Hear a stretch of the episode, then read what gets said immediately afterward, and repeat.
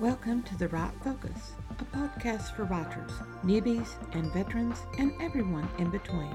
We're hosted by M.A. Lee with the assistance of Remy Black and Edie Rooms, all from Writers Ink books.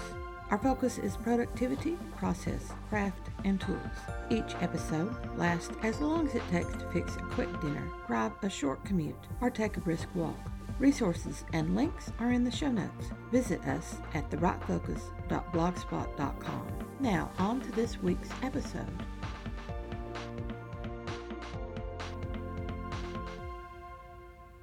Twenty manuscript requirements. When I started as a newbie, I understood nothing about layout of a manuscript. Writer's Digest helped with that basic nuts and bolts about margins and headers and footers and title pages. When I started self publishing, I read through the online distributor's guidebook to determine formatting. I applied that information to my own manuscript written in Microsoft Word. The formatting guidelines are free and easy to understand. I don't use any other software apps. Word does what I need it to do. I've investigated other writing programs, but steep learning curves an expense higher than two book covers keeps me from going farther than simple investigation. Some writers swear by Scrivener. Others swear by Vellum. Nothing, however, told me to add in the seven common elements for any manuscript. Common simply means that you will find these elements in all published works. Even if you publish independently, you announce your professionalism by including each of these. A good working procedure is to develop two documents, one called front matter, the other back matter, for any and all of your writing names. Update these documents with every new publication. Then you can easily copy and paste the documents into your current manuscript, already proofed and ready to go. First common element a boilerplate. Do you know what that is? It's a unit of writing to be reused over and over without change. You will find it on the back side of the title page in any printed book. This boilerplate should also occur on the page following the title in any electronic book. You can model yours on the standard boilerplate in any traditionally published book. The boilerplate is a legal announcement. Use it. It gives copyright information as well as any other publication information, such as the number of the edition of the text. Copyright notification clearly warns unscrupulous persons that they should not reproduce any information in the work without written permission from you. Place the copyright notification at the top of the boilerplate. If you can't find the circled C copyright symbol, then simply type the word copyright. You may wish to place your writing business email on this page. Marketers, promoters, and licensors who are intrigued by your work will then have your contact information. Fans can also find how to contact you. Second, beneath the boilerplate is the disclaimer. All artistic works, novels, films, etc., have disclaimers. All characters in this book are fictitious, yada yada. Again, you can model a disclaimer from any traditionally published book. The disclaimer is more legal protection informing people that you used your imagination and theories to create the work, while your inciting situation might be ripped from the headlines. The book itself is the work of your brain, not a dry statement of the facts. Have separate boilerplates for fiction and for nonfiction. Yes, poetry needs a boilerplate too. More and more indies are omitting the boilerplate and the disclaimer, but I believe that wisdom requires us to follow time honored business practices that have proven effective in legal situations. Many ebooks place this information at the back of the book. Traditional publishers always place it at the beginning. Again, I lean towards standard practice. 3. Keep a book list of titles and their series. Your book list should come on the right side page, the recto, following the boilerplate disclaimer. Use a section break to ensure placement. This list is blatant author promotion and it is time honored. More than one reader has used this list to fill out the missing books that they are collecting by an author. Open any traditionally published book by a long term author and you will see their books, usually categorized by series or genre, and always in the correct sequence, not necessarily the publication sequence. This book list is an assist to readers, so the chronological reading sequence is important. Like the boilerplate and the disclaimer, you can just copy and paste this list into your manuscript, updating as necessary. On the back pages in many books published by indie writers are the detailed book list. The books echo the list at the front. This time, however, the point is to hook the reader by teasing them with the book's ideas. Thus, with each title is its tagline, or thematic hook, which can be as short as a sentence or an abbreviated blurb. Debutantes should snare fiancés, not murder them, is the tagline for my Regency mystery, The Key to Secrets. Writers can also offer a promotional glimpse of the first chapter in the next book. However, distributors like Amazon limit the amount of material in the back of the book to a length of less than 10% of the main text. In 100 pages of story, that means only 10 pages of promotional material. Fourth, acknowledgments and reader's notes, which can be at the beginning or at the end.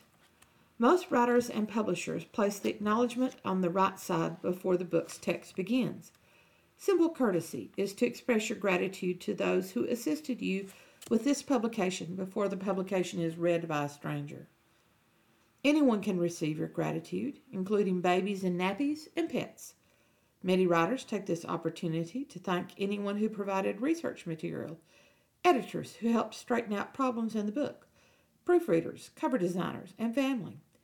Some writers add a witticism or quotation significant to the story. As William Shakespeare said, so long as men can breathe and eyes can see, so long lives this, and this gives life to thee. Your dedication gives the person life for as long as the page is available to readers.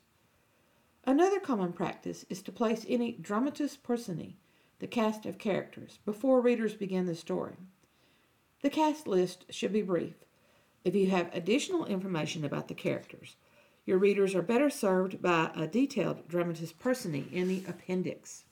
Maps are placed prior to the book's beginning. Reader notes, also called author's notes or notes to the reader, follow the book's text to answer any questions that arose during reading. Appendices are always placed at the end, following any notes. Table of contents is fifth. In any good Word app, you can locate the table of contents in the References section of the ribbon.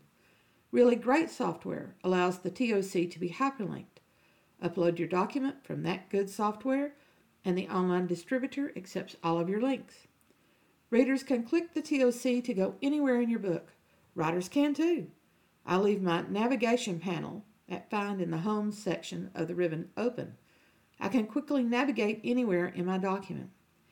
I did once think having a TOC was a waste of time. I've been proven wrong thanks to all the people who pointed out its helpfulness to readers and writers. Sixth, chapter headings and page breaks. Chapter headings should never start at the top of your manuscript page. When you wish to start a new chapter, insert a page break. Hit enter three or four times, then continue with the next chapter. Naming your chapters is a personal decision, although they're required for audiobooks. You will need to mark them in some manner, chapter number, name of the perspective character, date, location, or a quotation, a snippet, or an entire, may be used. Mark your chapter headings using the styles in the home section of the ribbon. All of your text should be assigned to a particular type of style, which refers to a common form for the text. Normal is for the body text, your paragraphs, and the like. Heading 1, Heading 2, and Heading 3 can denote your major title on the title page. Major elements such as acknowledgments are book list and chapter headings, and heading 3 can serve for other things. To sign normal and other headings, just click anywhere on the particular line or paragraph, and the text will conform. To change the heading style, hover over any of the names of the types of headings and right click. Select Modify to make specific choices as to font and paragraph spacing and more. When you assign headings, your word processing software will automatically create the TOC. It's genius. Page breaks are another matter. You don't want these to show as hyperlinks in the TOC. Devise a method to show the switch of scene or character viewpoint within a chapter. I sought for several glyphs to serve as my page breaks. Unfortunately, unless I save my document as a PDF, the glyphs turn into gobbledygook when I upload to my online book distributor. I understand that Vellum prevents this and creates a professional looking manuscript. I'm not yet willing to invest that amount of cash as well as the time needed to learn the program. Time is a primary factor for writers. You can create your own glyphs with symbols available in the Word programs that you currently have, which is my current choice.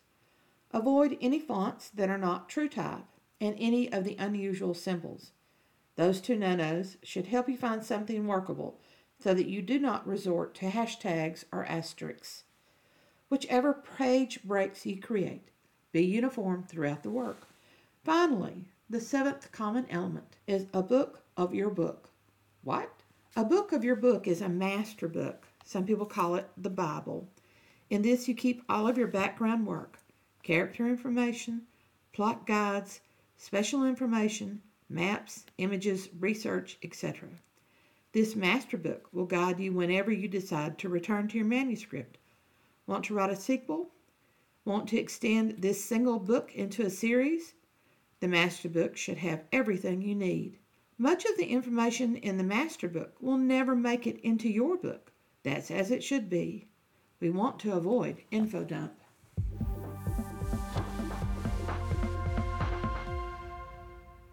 Twenty-one Practicalities Part One.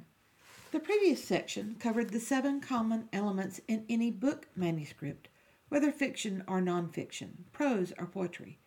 It's easier to say manuscript requirements but then an explanatory paragraph is needed. Manuscript Prep and Practicalities Part 1 and Part 2 is information I've shared over and again since I started my own journey.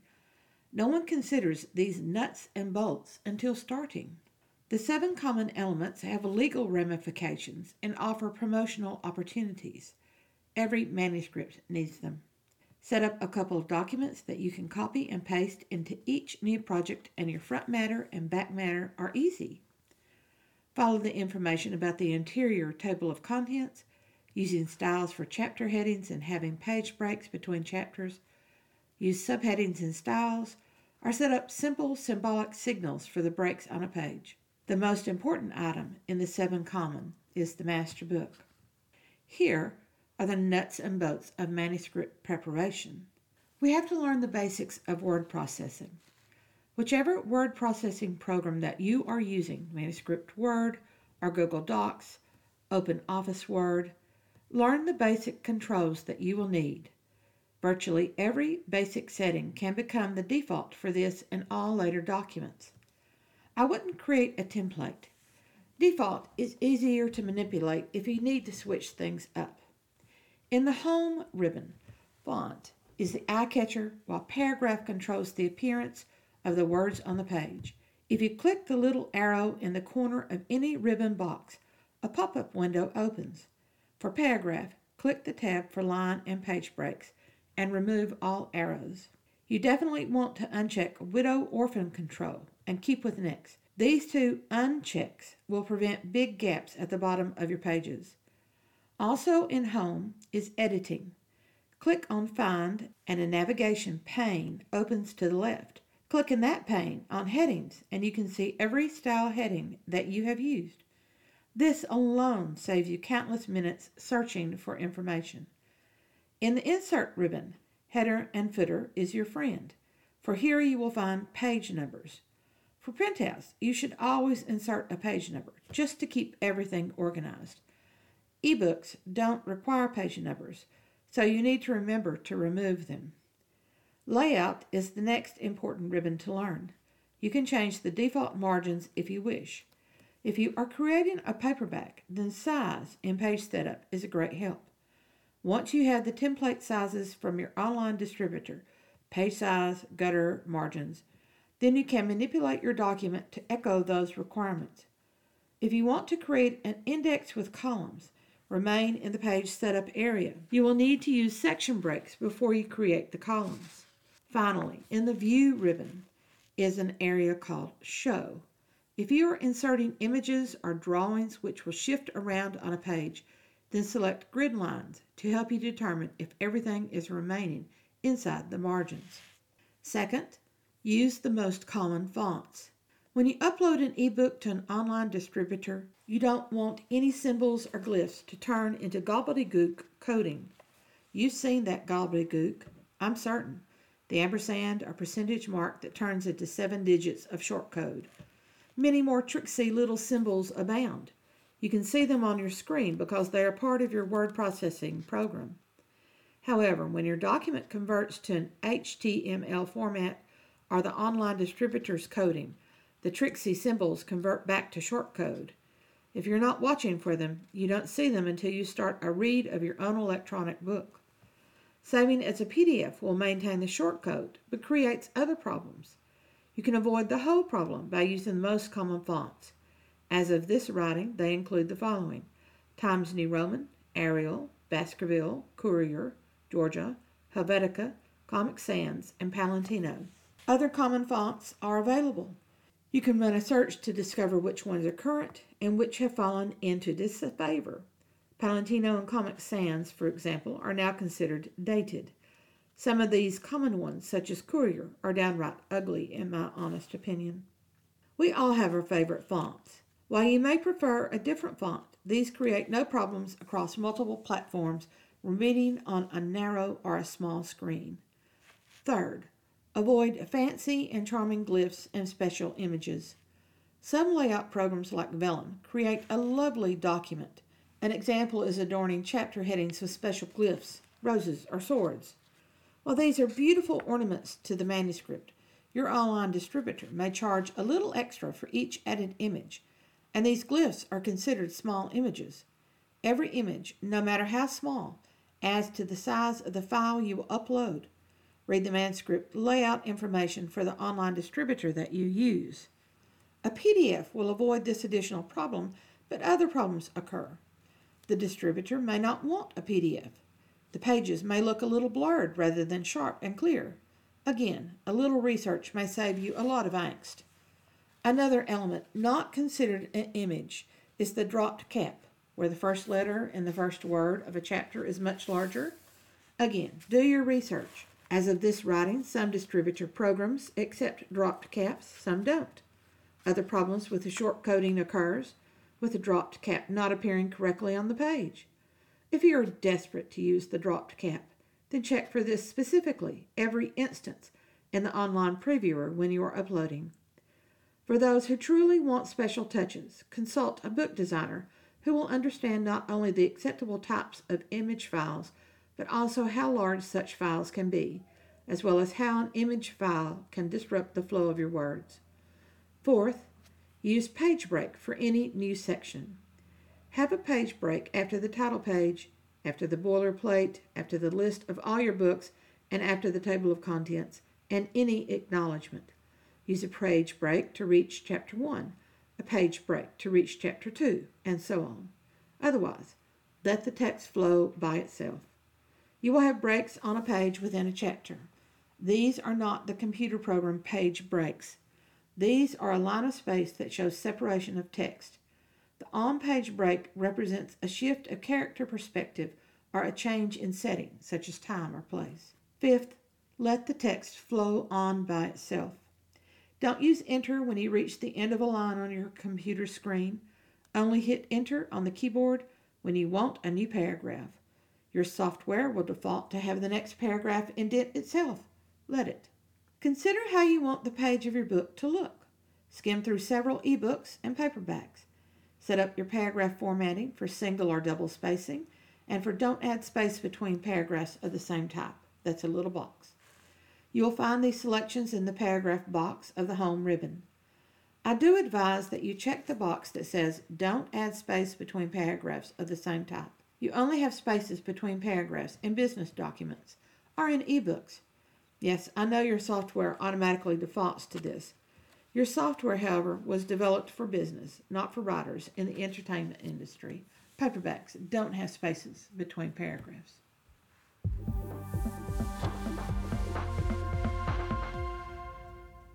22. Herewith, Practicalities Part 2. We have a total of 10 nuts and bolts. We touched on the first five in the previous section. Now we'll look at the last five. The section Practicalities Part 1 specifically addresses manuscript issues. Practicalities Part 2 addresses personal preferences. For each of these issues, decide where you will land. Stick with that decision. You may not think you need to make any of these decisions. Readers, however, will notice if you slide around, following one method or the other willy nilly. Oxford comma or not. The Oxford comma, with the aliases of serial comma or Harvard comma, occurs with items in a series pens, comma, pencils, comma, staplers, comma, sticky notes, comma, and paper clips are necessities for every task. The Oxford comma is the comma immediately before the conjunction and. Some people believe that this comma is not necessary. Others believe it is required.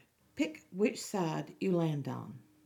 Two spaces after a period or one? This simple question still causes as much argument as the Oxford comma. Again, pick which way you want and stick with it. The use of two spaces does create a larger gap between sentences. When reading on a narrow, small screen, this can look awkward. Most writers have gone to one space between sentences. However, have you noticed that when you text or email, if you double space, the period automatically inserts itself? Two spaces may be coming back. Will you print out to proofread your manuscript or read it from the screen. People argue both ways for this. No matter which one you pick, even if you comb carefully through your manuscript weeks later, you will find errors in the uploaded manuscript. No one is perfect. We can get close. However, you choose to proofread your manuscript, here's a statement that every professional agrees with. While the word processing program has an online grammar spell check, it's still not good enough to catch every error. While we have other programs that are available that help people with grammars, they're still not good enough to catch every error. English is a fluid language. Just look at the many meanings of the word close. Computers are not fluid thinkers, not yet at least. I personally believe that I find more errors on a printout than by reading from the screen alone. I do use both methods. Professional proofreaders wash their contracted work through an online grammar program before they spend precious hours reading a contracted manuscript. Your job is to present the best possible manuscript, whether that is to a pro proofreader or straight to the readers. If you don't feel up to the proofreading task, hire someone. It will cost money. If you can't hire a pro proofreader, then go to a local source. Whatever you do, don't let a manuscript out there with a vial, V I A L, when you mean vile, V I L E. It's a huge turnoff to your reader. Next, readability statistics and passive sentence percentages. Here's a nest of arguments. First, how do you find these statistics? Go to File, Options, Proofreading, and check the box Readability Statistics. After you run a grammar spell check, and yes, I would still do this. The machine does catch problems. A window will pop up with statistical information. The key items to note are your manuscript's reading level and the number of passive sentences. All writers agree that passive sentences are to be avoided. Disagreement comes with how much effort you should spend to remove them. Basically, try to keep the statistic on passive sentences below 15%. Some will argue that 10% is a better benchmark. However, pushing to remove that extra 5% can sometimes cause twisted sentences that create awkward reading. Here's a passive example. As they ran uphill, the marathon runners were sprayed by a young boy using a water hose. Here it is as active. Using a water hose, the young boy sprayed the marathon runners as they ran uphill. The second nest of arguments often arises in critique groups and with wannabe writers, especially the ones who belong to the ivory tower world. Cue a posh accent. What is the reading level of your manuscript? First, the reading level of your manuscript has nothing to do with your intelligence. It has nothing to do with your personal reading level. which changes depending on how important the information is to learn. It has nothing to do with your education level. The only thing that reading level has to do with is the density of the difficult words in the manuscript. There are a lot of strange, made up words that the program's dictionary doesn't recognize, and you can cause the dictionary to stop working. Crowd three syllable words into long sentences, and you will automatically elevate the reading level. That's not necessarily a good thing. Obfuscation is not the goal, clarity is. The Flesch reading level usually will give an equivalent school grade. Flesch Reading Ease says what it means. Most readers are comfortable at a 7th to ninth grade reading level. The majority of American newspapers were once geared to a 6th grade reading level. Having a reading level at 6th to ninth grade is not a bad thing. You want to reach as many people as possible. Don't impress your reader with big words, impress them with your ideas. Consider these authors.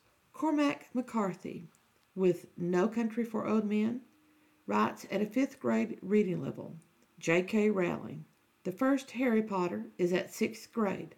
The last book in the series is close to eighth grade. Stephen King, sixth grade level. J.R. Tolkien, sixth grade. John Grisham, sixth. Tolstoy, eighth. Michael Crichton, close to ninth. The Affordable Care Act, twelfth. King James Version of the Bible. This can cause controversy because several websites list everywhere from 5.8th grade to 12th. That might occur because some books are easier than others. Compare Ecclesiastes to Isaiah. Ernest Hemingway's The Old Man and the Sea is a wonderfully rich allegory with symbolic dreams and lyrical passages and is written at a fourth grade reading level. Finally, save your eyes. This is the most important practical action you can take. Protect your eyes. They are the windows to your future as a writer. You are working an arm's length between eyes and screen, right? Get amber tinted glasses or turn on nightshade to save the cones and rods in your eyes. Plenty of evidence has emerged that blue tinted light, especially at night, not only disrupts sleep but causes problems for your eyes functioning. The amber helps to prevent that blurring, which represents damage from overstrain. Use the magnification in your software. Ramp up the size of the text on the screen as far as you need to see without strain. Finally, take breaks from staring at the screen. 15 minutes for every 45 minutes. If you can't find anything to do during that time, take a walk. Not only your eyes, but also your tush will thank you. Thanks for listening to The Write Focus, a podcast for writers at all levels, hosted by M.A. Lee from Writers Ink Books, assisted by Remy Black and Edie Runes. Our focus is productivity, process, craft, and tools. Music is licensed through Audio Jungle called Background Music Loop. Its creator is Alexander Polishchuk, known on Audio Jungle as Plastic 3. The music comes in different iterations. Show notes and resource links for this and other episodes can be found at thewritefocus.blogspot.com. Write to us at winkbooks at AOL.com when you have questions, comments, and speculations. We will try to answer you as quickly as possible. By the way, we will not mind your email address. That's rude. If you find value in our content, share with your writing friends or write a review. We're small beans here without the advertising budget of the big peeps, and you can make a difference. And whatever occurs, right on.